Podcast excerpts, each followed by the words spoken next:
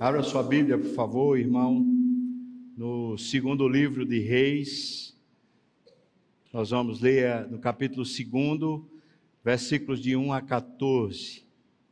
Segundo livro dos Reis, capítulo 2, versículos de 1 a 14.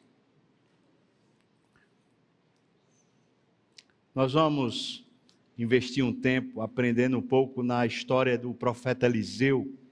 Nós vamos começar hoje falando ali sobre o primeiro momento do seu ministério, o primeiro momento da sua história bíblica. Eliseu, um profeta que durante 50 anos esteve na liderança espiritual de Israel. Israel era o reino do norte, Israel que tinha sido muito prejudicada por reis que eram ímpios, reis que adoravam Baal, Astarote, dentre eles o principal, Acabe. Acabe realmente acabou com Israel. É, Jezabel, a sua esposa, era uma mulher devota de Baal, uma sacerdotisa meretriz de Baal e de Astarote que tinha convocado uma, uma grande quantidade de adoradores, de sacerdotes do deus Baal, pelo menos 400 sacerdotes, 50 sacerdotes de Astarote, que eram pagos pelo Estado para viverem essa devassidão espiritual. Elias é o predecessor de Eliseu, e Elias enfrenta esse, esse, esse obscurantismo dentro de Israel, e passa a peteca, passa a bola para Eliseu. O que a gente vai ver hoje aqui é justamente esse momento em que Eli, Elias passa o cajado, passa o manto para Eliseu. Nessa história tem uma coisa que me, me chamou muita atenção, que pra, pelo menos para mim é o centro da história. É o momento que Elias pergunta para Eliseu: O que é que tu queres? E Eliseu responde: Eu quero uma boca cheia do espírito. Porção dobrada do teu espírito, no hebraico, literalmente é uma boca cheia, uma boca transbordante do espírito. Era isso que Eliseu queria. Um outro momento na Bíblia, nós encontramos um rei, ainda novo, que ia começar o reinado, tinha tido um pai maravilhoso, nos tido como rei, mas como pai tinha sido péssimo. O nome do rei é Salomão. O seu pai foi Davi, certamente o melhor rei que Israel já teve, mas como pai foi terrível. E quando Salomão estava para assumir o reino, Deus também perguntou para Salomão: O que é que tu queres? Pede-me o que queres. E hoje, eu queria perguntar a você: se hoje você tivesse a oportunidade de Deus visitá-lo e dissesse: me diga o que é que você quer. Não tem barreira, não tem limite. Me diga o que é que você quer, como se fosse um gênio da lâmpada. Tivesse pronto a obedecer um desejo seu. O que você queria? O que você pediria a Deus? E por vezes nós estamos tão envoltos em problemas, estamos às vezes tão tomados por, por questões terrenas, que a gente nem pende, nem pensa em, em pedir que a nossa fé ou que o nosso coração ame mais a Deus. E Salomão pediu sabedoria e temor do Senhor para honrar a Deus governando o reino, governando Israel. E Eliseu pediu uma boca cheia do Espírito Santo. Hoje a gente vai tratar sobre como ter unção, mas unção de verdade. Como é possível eu e você termos unção? Se é que isso importa para você, mais do que os seus problemas resolvidos essa relação mais profunda com Deus, de Deus realmente poder lhe usar contundentemente, lhe usar de forma profunda na sociedade, na família, na igreja, como você sendo um instrumento na mão de Deus. O texto nos conta assim, 1 Reis, desculpa, 2 Reis, capítulo 2, versículos de 1 a 14. Quando estava o Senhor para tomar Elias ao céu por um redemoinho, Elias partiu de Gilgal em companhia de Eliseu. Disse Elias a Eliseu: Fica-te aqui, porque o Senhor me enviou a Betel. Respondeu Eliseu: Tão, vi, tão certo como vive o Senhor e vive a tua alma, eu não te deixarei. E assim eles desceram a Betel. Então os discípulos dos profetas que estavam lá em Betel saíram ao encontro de Eliseu e lhe disseram: Sabes que o Senhor hoje tomará o teu senhor, elevando-o sobre a tua cabeça. Respondeu ele: Também eu sei, calai-vos. Disse Elias a Eliseu: Fica-te aqui, porque o Senhor me enviou a Jericó. Porém ele disse: Tão certo como vive o Senhor e vive a tua alma, eu não te deixarei. E assim foram para Jericó. Então os discípulos dos profetas que estavam em Jericó se chegaram a Eliseu e lhe disseram: Sabes que o Senhor hoje tomará o teu senhor, elevando-o por sobre a tua cabeça. Respondeu ele: É, também eu sei, calai-vos. Disse-lhe, pois, Elias: Fica-te aqui, porque o Senhor me enviou ao Jordão. Mas ele disse: Tão certo como vive o Senhor e vive a tua alma, eu não te deixarei. E assim ambos foram juntos foram 50 homens dos discípulos dos profetas e pararam a certa distância deles.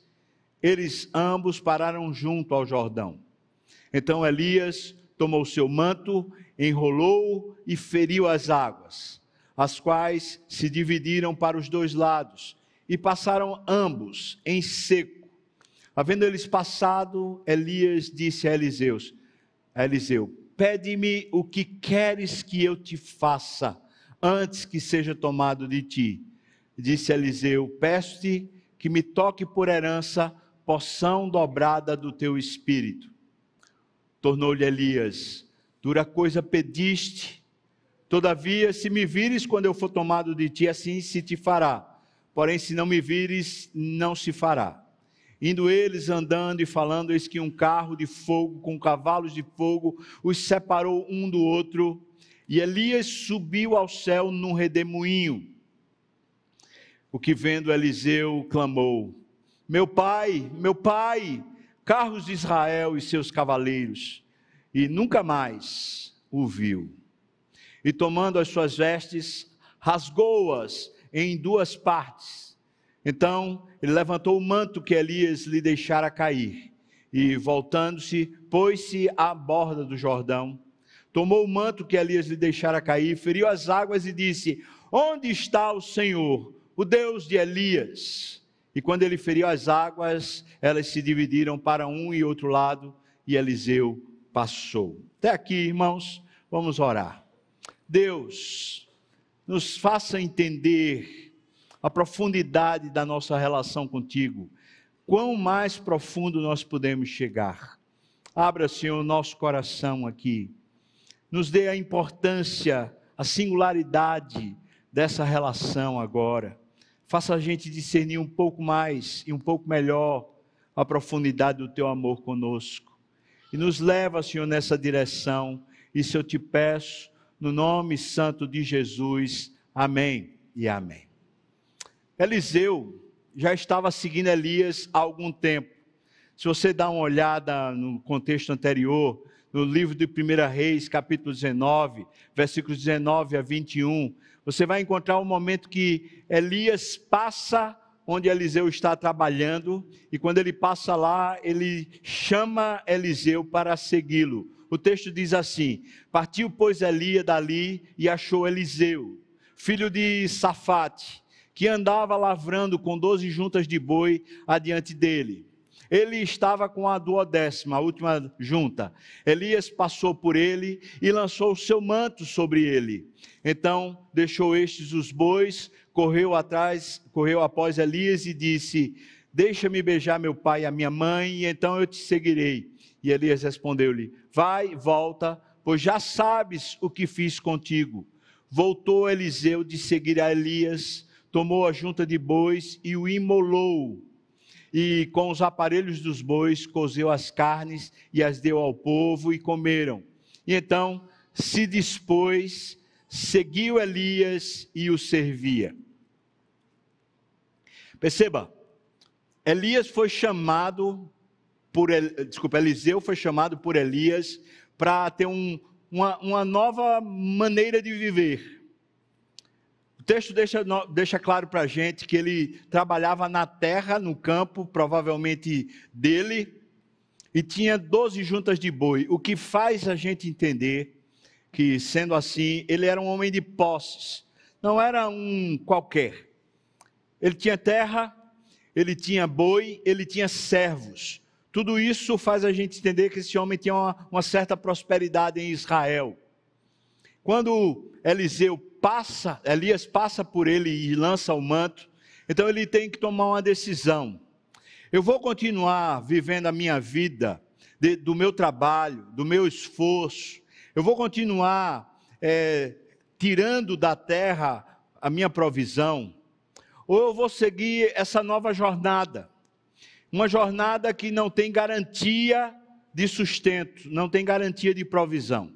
Um profeta naqueles dias, na verdade, na história bíblica de um modo geral, ele nunca teve um sustento garantido.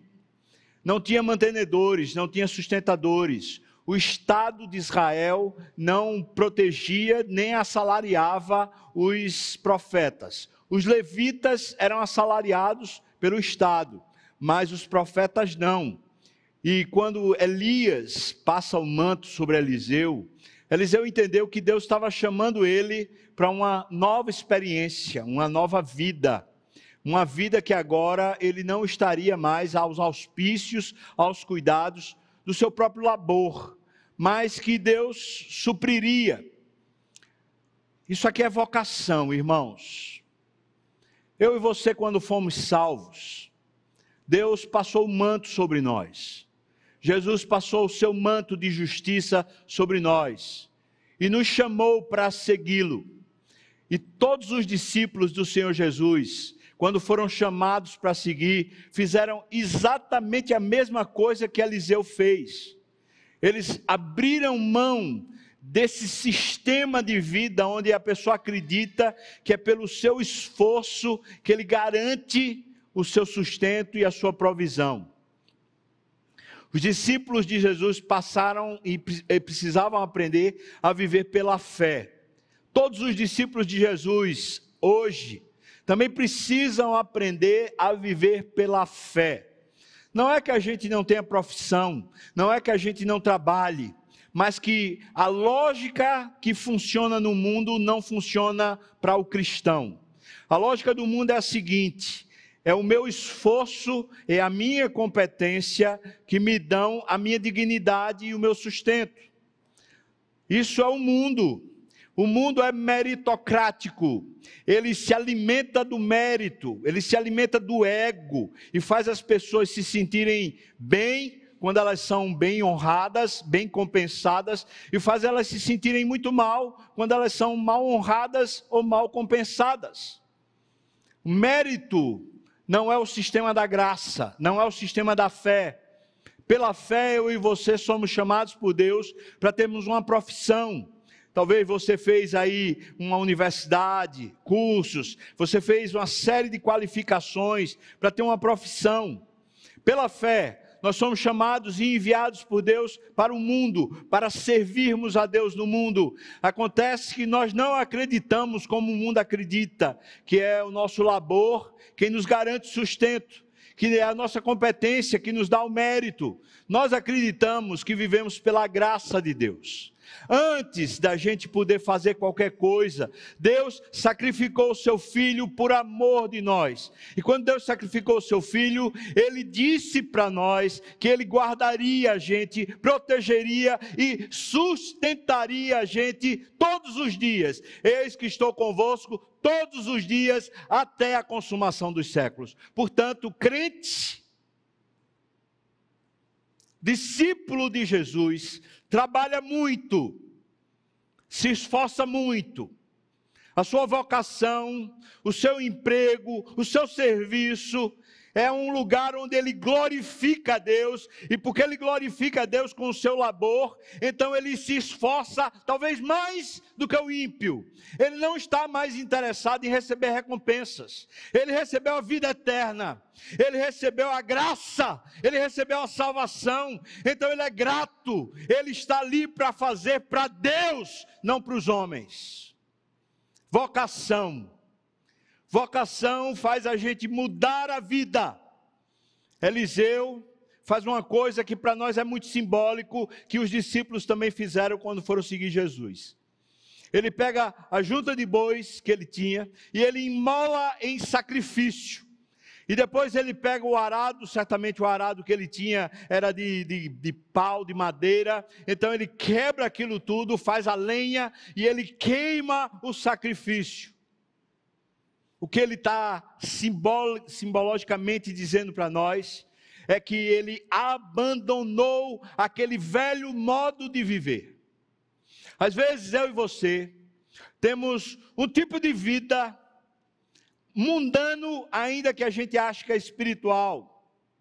A gente segue a lógica do mundo, a gente segue o modus operandi do mundo. E eu e você dividimos a vida em duas etapas. Uma é a vida espiritual, que tem a ver com a igreja, com a vida devocional, com as disciplinas espirituais, ler a Bíblia, orar, jejuar, é, fazer vigílias. A gente faz isso e a gente diz: bom, essa é a minha vida espiritual. Mas quando chega a vida do dia a dia, os afazeres comuns, o trabalho, a gente acha que isso é secular, que é o Deus desse século, que a gente de alguma maneira ainda tem uma parte com o século.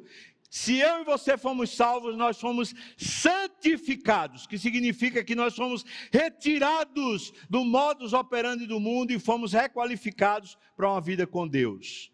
Eu e vocês queremos aprofundar nossa relação com Deus. Nós precisamos aprender com Eliseu. Veja que a meta de Eliseu é eu quero ter porção dobrada do teu espírito. Eu quero ter uma boca cheia, o meu coração cheio do Espírito Santo. Você quer unção? Se você quer realmente ser cheio do Espírito, se você deseja aprofundar sua relação com Deus, a primeira coisa que precisa ser tocada na sua vida é a sua vocação. Nós não servimos mais a carne nós não servimos mais ao ego, nós não servimos mais ao mundo, nós somos servos de Deus. Agora nossa vida está nas mãos de Cristo e Ele faz e Ele usa a gente como Ele quiser, para a glória do nome do Pai. Esse é o primeiro ponto. Você quer ter unção? Aprenda a viver sua vocação. Você está com os pés no mundo, mas seu coração já está no céu, você já é habitante celeste. Portanto, não deixe que as honrarias desse mundo, talvez você seja uma pessoa bem recompensada no seu emprego, talvez você ganhe mais, talvez você seja uma pessoa que tem uma provisão superabundante e você de alguma maneira deixa isso entrar no seu coração e fazer você se sentir melhor ou maior do que os outros. Pare com isso no nome de Jesus, porque isso é meritocracia. Ou talvez você seja uma pessoa que está desempregada, ou que talvez o seu salário ou o seu emprego, você sempre olha como se estivesse aquém, aquém do seu esforço, aquém do que você é capaz e você lamenta, você desanima, você fica cabisbaixo, eu quero dizer para você, repreenda isso no nome de Jesus, porque quem é dono da sua vida é o Senhor Deus, e Ele põe você e tira você de onde Ele quer, na hora que Ele quer. Corrija isso, anime-se, diga a Deus, Senhor, eu estou aqui para queimar os bois, eu estou aqui para queimar o arado, eu estou aqui para lançar fora qualquer confiança nos meus instrumentos, nas minhas ferramentas, nas minhas qualificações, eu quero queimá-los em sacrifício vivo, como Eliseu fez. Eliseu se despediu e passou a seguir Elias. Se você quer unção, você precisa de discipulado. Preste bem atenção. Eu não estou falando de um programa de igreja. Estou falando de uma coisa mais profunda. Eu e você precisamos aperfeiçoar nossa vida espiritual.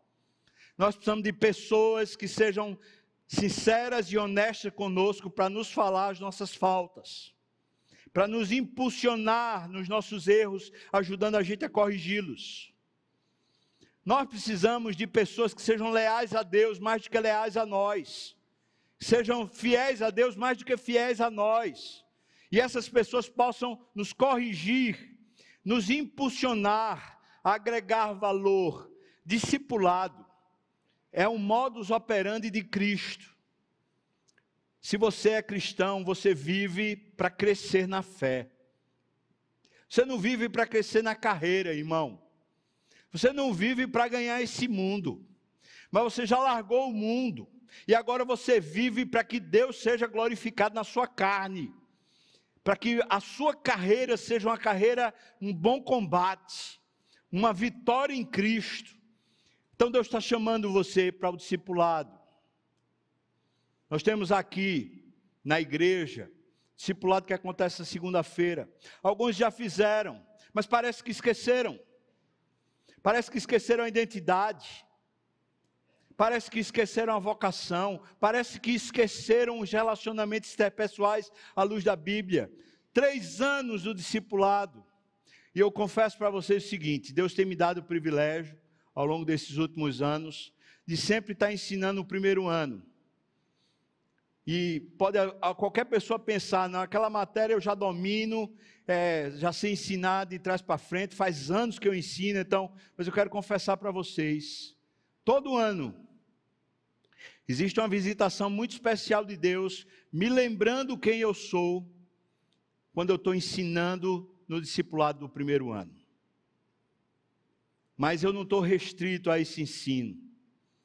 Eu preciso de homens que sejam crentes o suficiente para andar ao meu lado, para me trazer as marcas de Cristo, para me lembrar das marcas de Cristo. Eliseu precisava de Elias. Homens de Deus precisam, não tem carreira solo na vida espiritual, não tem independência, não tem eu sei o que é que eu estou fazendo, não existe isso. Se você quer ser cheio do Espírito, você precisa caminhar com homens de Deus mas de verdade.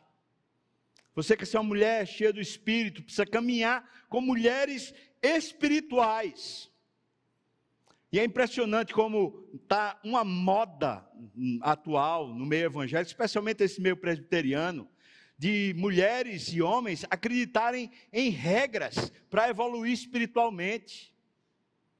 Isso é meritocracia deu o primeiro passo, o segundo passo, você precisa tomar cuidado com isso, tomar cuidado com aquilo, como se essas coisas tivessem poder espiritual sobre você. E não tem. Sabe qual é o pior, o pior pecado espiritual que você pode cometer? É o pecado original, independência de Deus, arrogância, você achar que você é capaz de guardar seus pés ou de, de alguma maneira, ser santo. Eliseu foi vocacionado e entendeu.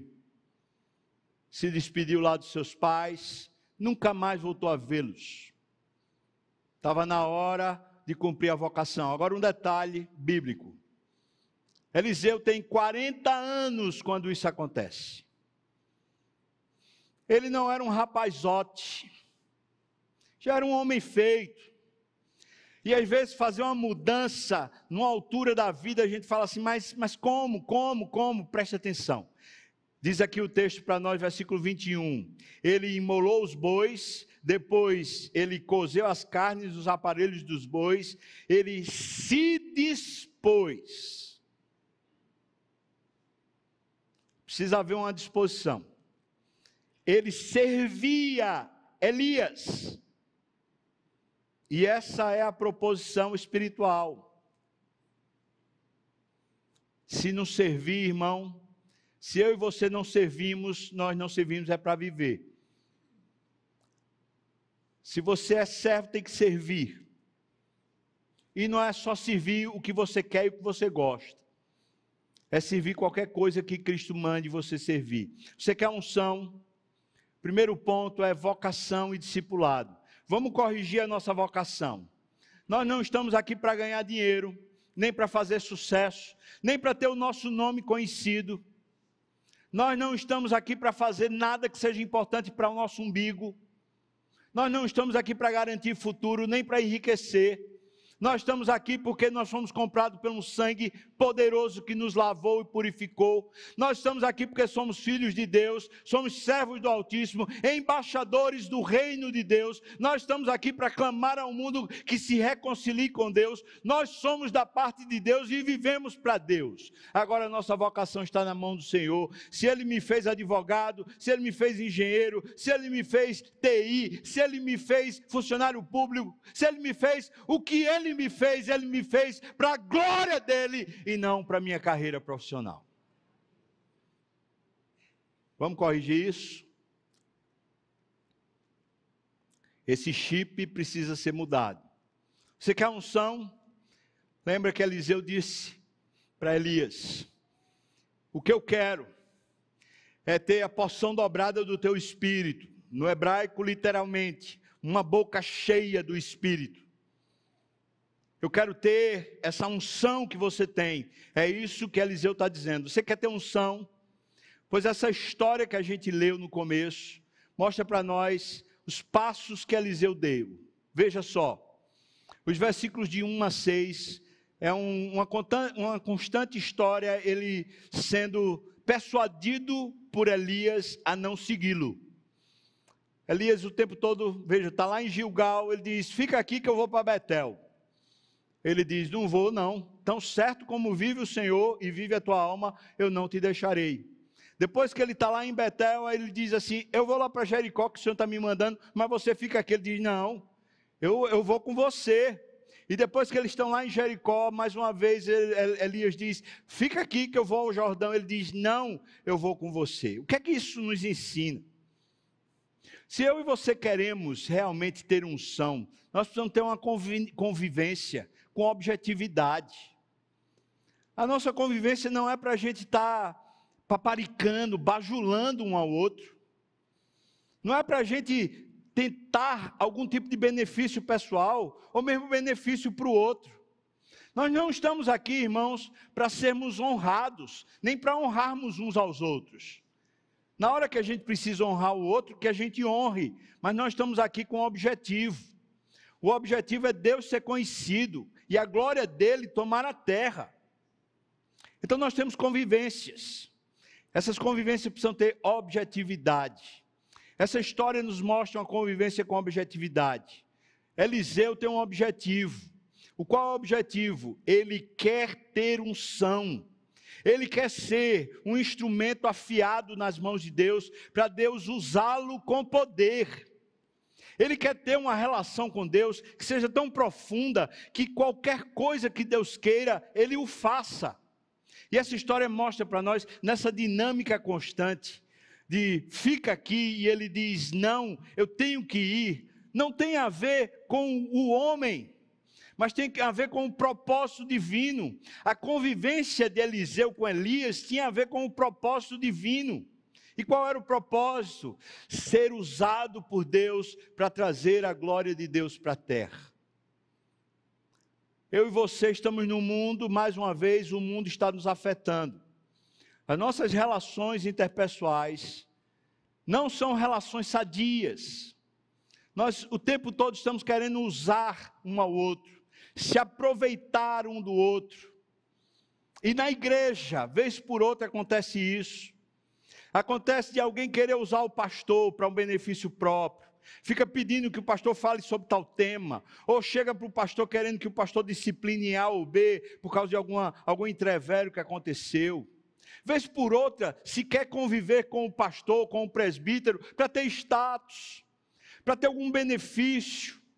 O nome disso é carnalidade, impiedade. Às vezes uma pessoa tem uma, um pouco mais de projeção e a gente quer estar junto por causa da projeção, porque a gente quer o status. O nome disso é carnalidade, irmãos. Isso não vem de Deus, isso não honra a Deus. Nós temos convivências dadas por Deus, homens de Deus, graças a Deus, aqui na igreja, muitos homens de Deus. Mas a nossa convivência, ela precisa ter um, um, norte, ela precisa ter um objetivo, e o objetivo é nós sermos mais usados por Deus. Nós sermos um instrumento melhor de Deus. Eu sempre tenho muito receio quando na igreja as reuniões, seja de grupo pequeno, ou seja, reuniões de amigos, começam a ganhar um tom de piquenique aquele tom de como se fosse o lazer. Eu não estou dizendo que o crente não tem lazer. Não estou dizendo que ele não pode desfrutar de uma boa convivência e rir junto. Claro que pode. Mas quando isso começa a se tornar o norte, quando as relações são baseadas nisso, tem alguma coisa errada. Eu quero chamar você. Você quer ter mais unção? quer aprofundar sua relação com Deus, pois aproveita as convivências que você tem, não para você se beneficiar na carne, não para você ter status ou honrarias diante dos homens, mas busque nessas convivências como você pode ser aperfeiçoado espiritualmente, como você pode crescer espiritualmente. É muito interessante essa dinâmica desse texto porque Eliseu está tão certo do que Deus quer fazer com ele, que ele diz assim: Eu não posso deixar você, Elias. É através de você que vai vir a bênção para mim, então não posso deixar você. Mas o propósito é Deus usar Eliseu. O propósito não é Elias, como se Elias fosse o maioral. O propósito dele permanecer aos pés de Elias é porque ele quer ser usado para Deus se manifestar na terra. Nossas relações precisam aprender a ter um objetivo espiritual. Uma objetividade de uso de Deus, não de uso uns dos outros, não da gente de alguma maneira fazer o outro nosso servo, ou o nosso benefício, ou o nosso palanque, mas o uso para que eu e você cresçamos espiritualmente. E crescidos, mais amadurecidos, mais cheios de unção, nós somos usados com muito mais poder e força espiritual. Ainda nesse mesmo trecho, versículos 1 a 6, nós precisamos aprender a ouvir, discernir e seguir a voz de Deus. Veja só, Elias está testando Eliseu. Fica aqui que eu vou lá adiante. Ele diz: Olha, tão certo como vive o Senhor e vive a tua alma. Ele está tá dizendo assim: Eu tenho um discernimento de Deus a respeito do que eu tenho que fazer. Eu vou seguir você. Veja que ele não está rompendo com Elias. Ele não está dizendo, Elias, olha, eu estou intrigado com você. É o contrário. Ele está dizendo: Eu estou entendendo o que Deus está fazendo comigo. Você está me testando, mas eu sei o que Deus quer, então eu vou seguir ao seu lado. Eu e você precisamos discernir a voz de Deus no meio da voz, das vozes dos homens. Muitas vezes Deus está usando os homens para testar a nossa fé, para testar a nossa unção, a nossa relação com Ele. Vez por outra, eu e você nos sentimos alijados, preteridos. Imagina se Eliseu ouve a voz de Elias e fala assim: Mas rapaz, que consideração ele tem comigo? Ele, eu, eu tanto que estou fazendo, me esforçando tanto, procurando ser um bom discípulo, e ele o tempo todo está me enxotando, me deixando para trás, dizendo que para eu não seguir. Imagina se Eliseu começa a se ressentir e achar, coitadinho de mim. Eliseu entende a voz do Senhor. Ele estava nesse relacionamento para crescer espiritualmente. Deus já tinha dito pela boca do próprio Elias para Eliseu que o sucessor de Elias seria Eliseu. Então ele precisava ficar no encalço. Ele precisava continuar aprendendo. Você quer aprender, irmão de Deus? Você precisa aprofundar a relação de Deus, a relação com Deus, para começar a ouvir a voz de Deus. A voz de Deus é inconfundível. Ele é o nosso pastor. Nós ouvimos a sua voz e seguimos.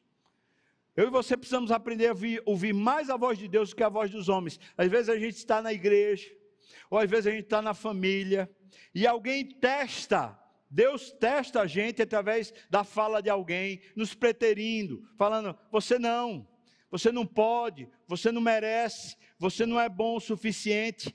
E a gente muitas vezes esmaece, perde o brilho, perde o fogo. O que é que você quer, irmão? Quer ser honrado ou você quer que Deus seja honrado? Você tem que escolher um dia. É o seu ego ou é a glória de Deus? Não pode ter as duas coisas. Não pode ter a glória humana e a glória de Deus. Ou eu e você estamos realmente disponíveis para Deus nos usar do jeito que Ele quiser, ou então nós não temos nem veremos a glória de Deus. Só temos a glória dos homens, a honraria dos homens. Muita gente se desencanta ao longo da jornada, porque bate contra uma parede e essa parede é Deus. Deus às vezes diz para você: você não vai participar, você não vai entrar, você não vai poder, mas Ele está testando você, Ele está querendo saber o quanto você se interessa realmente em ser dele, em honrá-lo, em se entregá-lo, em se entregar a Ele. Veja, Eliseu não diz respeito a Elias. Mas o que Eliseu está dizendo é: tem uma voz mais alta que a sua, Elias. A voz do Senhor é mais forte. Eu vou precisar obedecer e vou andar com você em obediência ao Senhor. Quarto, versículos 9 a 11. É o momento em que Eliseu, Elias pergunta: Veja, pede-me o que queres que eu te faça antes que eu seja tomado de ti. Versículo 9. E Eliseu diz: Peço-te que me toque por herança a porção dobrada do teu espírito. O que é que você pediria a Deus? Foi a pergunta que eu fiz no começo desse sermão. O que é que você realmente gostaria? Um emprego? Saúde? Solução de um problema familiar? O retorno de um filho, de uma, de uma filha? Salvação? Coisas boas. Todas essas são necessárias e são abençoadoras. Não é ilícito e a gente pode pedir essas coisas o tempo todo. Mas essas coisas não deveriam ser o nosso norte, não deveriam ser a bússola que orienta os nossos passos. Eu e você temos que ter um pedido acima dos outros pedidos.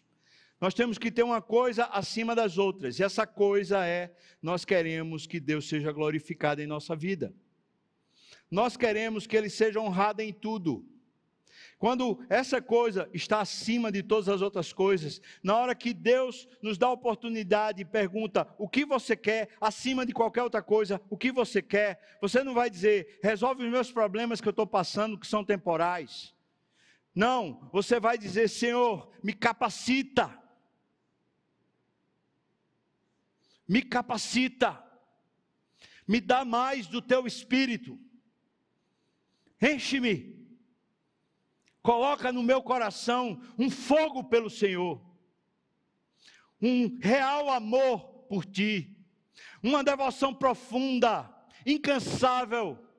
Um desejo pela tua glória maior do que qualquer coisa nessa terra. Eu quero é Deus mais do que os homens, Deus mais do que o meu umbigo, do que o meu ego, Deus mais do que a família, Deus mais do que dinheiro, Deus mais do que conforto, Deus mais do que status. Quero é Deus. E o que Eliseu diz é impressionante. A essa altura da vida, Eliseu já podia estar pensando: que negócio foi que eu fiz? Eu era um cara próspero, eu tinha lá minha terra, eu tinha lá os meus servos, eu estava colhendo todo ano, todo mês, as minhas benesses. O que foi que eu fiz? Agora eu fico andando atrás de uma pessoa que o tempo todo está me enxotando. E agora ele me pergunta o que é que eu quero, como se ele não soubesse. Não, Eliseu não tem problema. Esse tipo de problema não está no coração de Eliseu. Sabe o que é que ele diz? Eu quero que a minha boca ela esteja cheia do Espírito que está em você. Esse mesmo espírito que toma você, eu quero que esteja na minha boca. Agora, é muito interessante isso, porque na própria Bíblia, no Velho Testamento, fala que a boca fala do que o coração está cheio. O que ele está dizendo, eu quero que eu esteja tomado por um espírito mais elevado que o meu. Eu, como ser humano, com a minha pequenez e insuficiência, eu não dou conta de trazer a glória de Deus para a terra. Não é a minha lógica, não é meu estudo, não é minha preparação de sermão, não é a minha oração, não é a minha dedicação no ministério que vai fazer Deus visitar a terra. Só tem uma maneira de Deus visitar a terra: é quando Ele me toma, é quando Ele me enche. Irmão, você quer Deus na sua casa, quer Deus no seu trabalho, você quer Deus visitando realmente os lugares onde você está. Você é o santuário do Deus vivo. Você é o lugar da habitação de Deus. O que é que você mais deseja? Resolver os seus problemas, ter o seu nome elevado, ter honrarias e aplauso, ter conforto, status. É isso que você mais deseja? Ou você pediria a Deus, se ele dissesse hoje o que é que você quer, pediria a Deus: Deus, me dá unção para eu honrar o teu nome em qualquer lugar. Me capacita com óleo, me capacita com o teu espírito, para eu ter uma boca cheia de Deus. O que é que você pediria?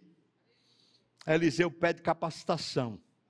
Mas aí a resposta de Elias foi: dura coisa pediste, e se você me vir quando for tomado de ti, aí isso vai se cumprir. Se não me vir, aí você não vai ter. Ele coloca uma condição, mas ele já afirma o seguinte: ser cheio do Espírito é uma coisa dura de se viver. Nunca foi fácil. No Velho Testamento não foi fácil. A pessoa na Bíblia que mais andou cheia do Espírito foi morta numa cruz foi rejeitado, desprezado, caluniado. Foi um homem de dores, que sabe o que é padecer. Esse foi o mais cheio do espírito que já houve entre a humanidade. Ele realmente tinha Deus como sendo a prioridade da vida dele. Era isso que ele queria e era isso que ele buscava. Ele deixava-se ser conduzido pelo Espírito até mesmo para o deserto.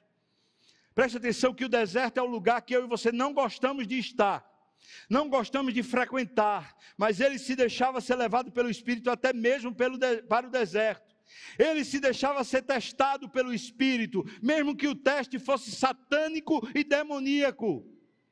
Ele sabia o que é padecer. Ele viveu num mundo cheio de pecado, mas ele não tinha pecado. Ele se sacrificou pelo pecado humano. Esse é Jesus. O nosso Jesus, ele se dispôs até o fim para lhe conquistar e para lhe salvar. Não é fácil, preste bem atenção, não é fácil a gente viver cheio do Espírito. E eu não estou falando da nossa qualidade e competência para tê-lo, eu estou falando que quando ele nos preenche, nós vamos ter todo tipo de enfrentamento e adversidade. O mundo odeia Deus, o mundo é anticristo, o mundo odeia o Espírito Santo, todo o sistema do mundo rejeita, e se você está cheio do Espírito, você será rejeitado, caluniado e sofrerá vexame. Jesus propôs o seguinte: quer vir após mim, negue-se, negue-se, não viva mais para o seu umbigo, para o seu status, para a sua honraria. Pelo contrário, haja contrário a isso. Se alguém está lhe, lhe colocando, lhe promovendo, lhe bajulando, você age contrário a isso. Você freia isso. Você vai contra isso. Negue-se. Negue-se a si mesmo. Mas depois tome a sua cruz. E a cruz é o ministério de Jesus. Eu e você também precisamos tomar o nosso ministério. O que Deus nos tem dado para fazer, o seu ofício, o seu trabalho, esse serviço que você faz de segunda a sexta, segunda a sábado, trabalhando aí fora, isso é vocação de Deus. Mas também aqui na igreja, é o seu serviço. E alguns fazem na igreja de qualquer forma. É quando dá, se compromete, mas não cumpre. Sempre fica faltando, sempre deixa lacuna é irresponsável muitas vezes, é uma pessoa cabulosa, intrigante, arrogante, cheia de si, só faz do jeito que quer. Essas pessoas estão, mesmo servindo na igreja, estão servindo ao próprio umbigo. Não pense que Deus se agradará de você, nem da sua oferta. Deus não quer esse tipo de adorador, nem esse tipo de serviço.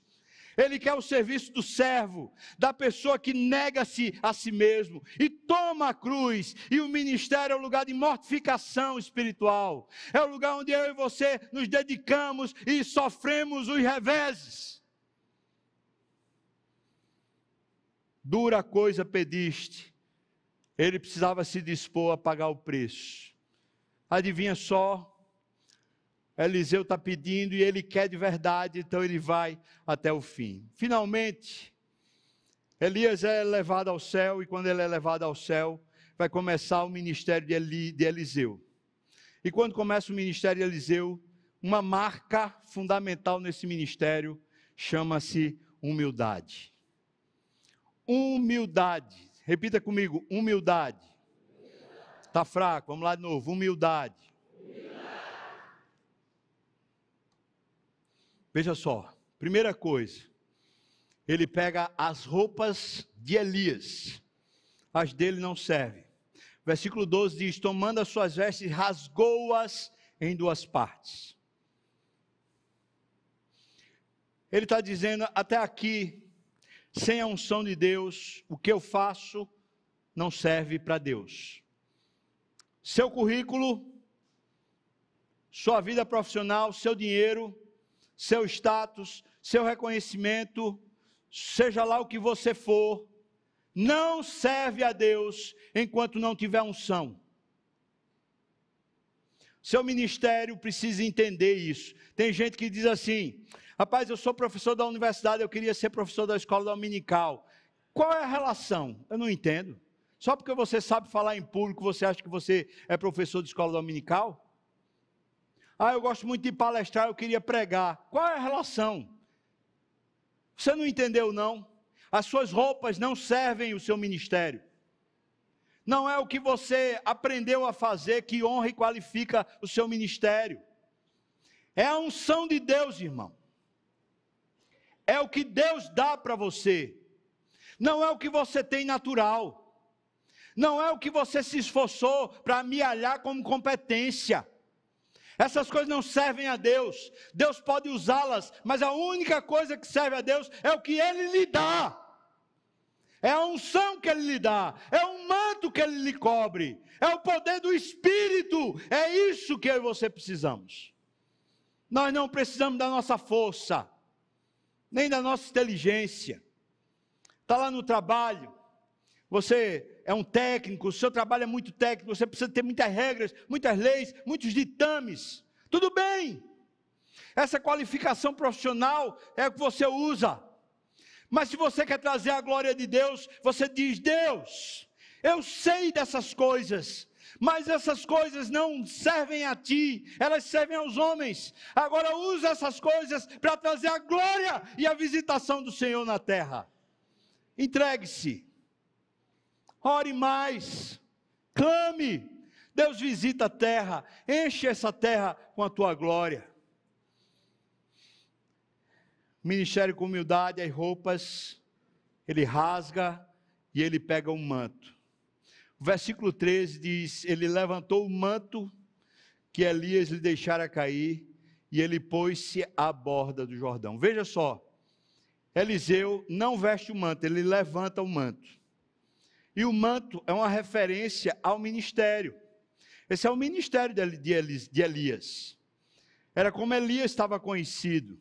Ele pega o ministério de Elias, ele levanta. Não é o seu, não é o de Eliseu que ele levanta. Ele levanta o ministério de Elias. Ele não usa o manto, o ministério, para se levantar. Nós Precisamos entender isso na nossa vida de humildade. O serviço é mais importante do que a gente. A igreja é mais importante que o nosso nome. A glória de Deus é mais importante que a nossa glória. Sempre a gente precisa colocar a gente por trás, nos bastidores, e colocar a glória de Deus na frente, colocar a importância de Deus na frente e não o nosso ego, nem as nossas vantagens. Isso é um exercício, irmão. Eliseu levanta o manto que era de Elias. Mas ele não levanta o manto para se levantar. Ele levanta o manto para agora ser usado por Deus. O ministério é para Deus ser honrado e não a gente ser honrado. Seu trabalho, sua vida profissional não é para você receber recompensa. Nenhuma. Nem o salário. Seu trabalho é um propósito divino para que ele visite a terra. Deus quer visitar o seu escritório, o seu lugar de trabalho. Deus quer visitar a sua casa. Deus quer visitar a igreja dele. Deus quer visitar a sua família. Pois agora, preste bem atenção. Em vez de você usar as coisas para se projetar, sirva as coisas e deixe Deus projetar o nome dele através do seu ministério. Terceiro, versículo 14: Tomou o manto que Elias lhe deixara cair e feriu as águas. Veja só, tem 50 discípulos que estão um pouco afastados, olhando. O texto diz para a gente isso. Eliseu chega lá no, no rio, ele pega o manto de Elias, do jeito que Elias fez, ele vai, fere as águas, e aí ele diz: Onde está o Deus de Elias? Muito interessante isso, irmãos. Mais uma vez, Eliseu está promovendo Deus e não ele. A evidência é de Deus. O holofote é para Deus. A grandeza é de Deus. Cadê o Deus de Elias? Está aqui. Está visitando a terra. E esse, essa é a importância do ministério. O que a gente vê então é que ele começa a exercer, e assim ele o faz, por mais ou menos 50 anos, ele faz da mesma forma. Um ministério com humildade, para que Deus seja honrado e não a pessoa seja honrada. Para que Deus receba a honra, a glória, a dignidade e não ele. Essa é uma grande lição que eu acho que Deus está trazendo para mim e para você. Dentro da igreja, estou finalizando com esse raciocínio agora. Dentro da igreja, nós precisamos de unidade de espírito. Unidade de espírito, Efésios 4 diz para nós que unidade de espírito é do Espírito Santo. Quando eu estou cheio do Espírito e você está cheio do Espírito, nós temos unidade. Nós não temos unidade nas as ideias, as ideias não vão causar unidade. Nós não temos unidade nos jeitos, nos trejeitos, nas práticas, não vão causar unidade. Mas quando o Espírito nos capacita e enche, e o nosso ego é esvaziado, a gente começa a ter unidade de espírito. E esse é um dos textos do Velho Testamento que mais me chama a atenção, porque o que Eliseu quer não é um ministério dele, Eliseu quer um ministério de Deus. Eliseu quer é que Deus visite a terra e não que o nome dele seja projetado. E é por isso que ele não tem nenhum pudor de dizer: Eu quero uma porção dobrada do teu espírito. Eu quero a continuidade do que Deus faz na sua vida. Eu quero Deus na minha vida. É isso que eu quero. Eu e você, irmãos, somos chamados por Deus, vocacionados para viver agora a vida para Ele, em todas as esferas da vida, em todas as dimensões.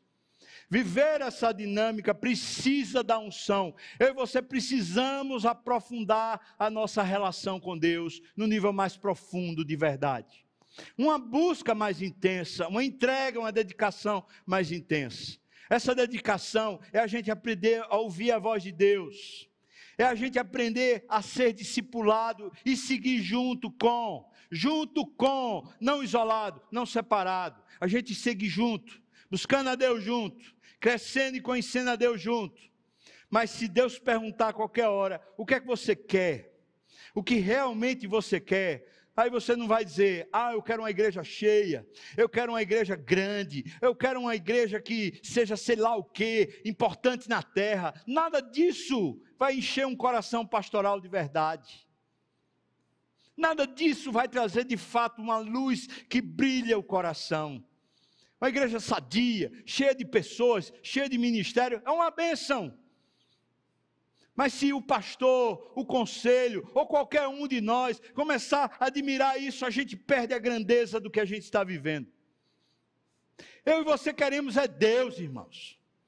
Eu quero Deus. Eu não quero as coisas que Deus pode dar. Se Ele tiver de me dar, amém. Mas Deus é mais importante. Eu quero Ele enchendo o meu coração. E se eu tiver de, de, abandonar o que for, tiver que largar o que for, para que a unção de Deus esteja mais profunda no meu coração, amém! E Ele sabe que esse amém é de verdade. Só um interesse que pode encher de grandeza o nosso coração. É o interesse pela glória de Deus. Eu e você precisamos de unção. Unção é quando eu e você deixa de ser. É quando Deus é, é quando Ele visita, é quando Ele preenche, é quando a glória dele é que está estabelecida e não a glória humana. Não vamos trocar a glória de Deus pela glória humana, irmãos. Será que você, será que você está precisando disso hoje? Precisando uma profundidade maior na sua relação. Talvez você precise fazer algumas coisas que Eliseu fez, rever sua vocação, largar os bois, largar o arado, não pôr mais a mão naquele velho arado, porque você tem um novo arado. Será que você precisa de um discipulado? Precisa rever voltar, lembrar as coisas que são essenciais para a sua carreira, sua jornada? Será que você precisa de uma convivência objetiva? Pessoas que lhe ajudem a crescer, que falem a verdade no íntimo, que sejam leais a Deus mais do que a você. Será que você precisa disso? Será que você está interessado nisso? Aprender a ouvir a voz de Deus, seguir a voz de Deus, mesmo quando você é testado, mesmo quando você é preterido, rechaçado, mas você continua seguindo a voz de Deus. Será que você quer isso de verdade? Será que você está pronto para pedir a Deus capacitação em vez de pedir resolução de problemas? Disposto a pagar o preço de ter uma vida cheia do Espírito? Disposto a se dar, se entregar a Deus de todo o coração? Se assim acontece, o ministério que entrega a gente é para ser vivido com humildade humildade, quando a gente larga a mão dos nossos próprios preparos, capacitações, e a gente agora é cheio da capacitação divina. Quando a gente coloca o ministério para ser elevado e não o nome da gente, nem a honraria sobre a gente. E quando a gente reconhece que é Deus quem faz, não nós, não o homem, não o ser humano, não a equipe, não um, um grupo, mas Deus, só Deus é quem faz. Nós vamos orar. E eu, como sempre, esse é um desafio para mim muito importante. Eu faço isso porque para mim é importante dar uma objetividade para a minha fé, dar um passo, tomar uma decisão. Então eu faço um apelo. Você está pronto hoje para dizer: Deus, eu quero mais de ti, eu quero unção, eu quero realmente me esvaziar e ser mais preenchido pelo Espírito Santo. Eu quero ter essa unção para te servir e a glória do Senhor visitar a terra onde eu estiver. Eu quero isso. Você quer mais de Deus? Nós podemos buscar junto, nós podemos orar, jejuar. A gente precisa fazer vigília, a gente precisa encaminhar esse processo de coração, porque é para isso que a gente existe. Você quer? Você quer? Eu chamo você a ficar de pé para a gente orar. Eu já estou de pé e Deus sabe que eu estou de pé porque eu quero, é isso que eu preciso. Amém e amém. Deus, o Senhor sabe quantas vezes somos levianos e somos engodados pelas circunstâncias, desanimamos, outras vezes ficamos orgulhosos, presunçosos. O Senhor sabe, Deus. Mas aqui hoje estamos para pedir perdão ao Senhor Perdão quando estamos desanimados porque as circunstâncias não são favoráveis. Perdão quando somos arrogantes porque as circunstâncias são favoráveis. E para te dizer, Deus, esvazia o nosso coração, menos de mim, mais de ti, Senhor. Mais de ti, Senhor. Enche o nosso coração. Dá-nos humildade sincera, quebrantamento, vontade real de te servir, Deus servir em todas as coisas, servir na escola, servir no trabalho, servir em casa, servir na igreja, servir até no secreto, servir ao Senhor. Dá-nos isso, Senhor. Dá-nos humildade para caminharmos com pessoas objetivamente crescendo espiritualmente. Dá-nos humildade para te servirmos, para que o ministério seja mais importante do que a gente, a igreja seja mais importante que a gente, os holofotes estejam em Cristo e não em nós, Senhor. Faz isso, Senhor. Traz quebrantamento, uma novidade de vida, uma nova percepção da realidade. Traz luz às nossas trevas. Eu te peço isso no nome de Jesus. Amém.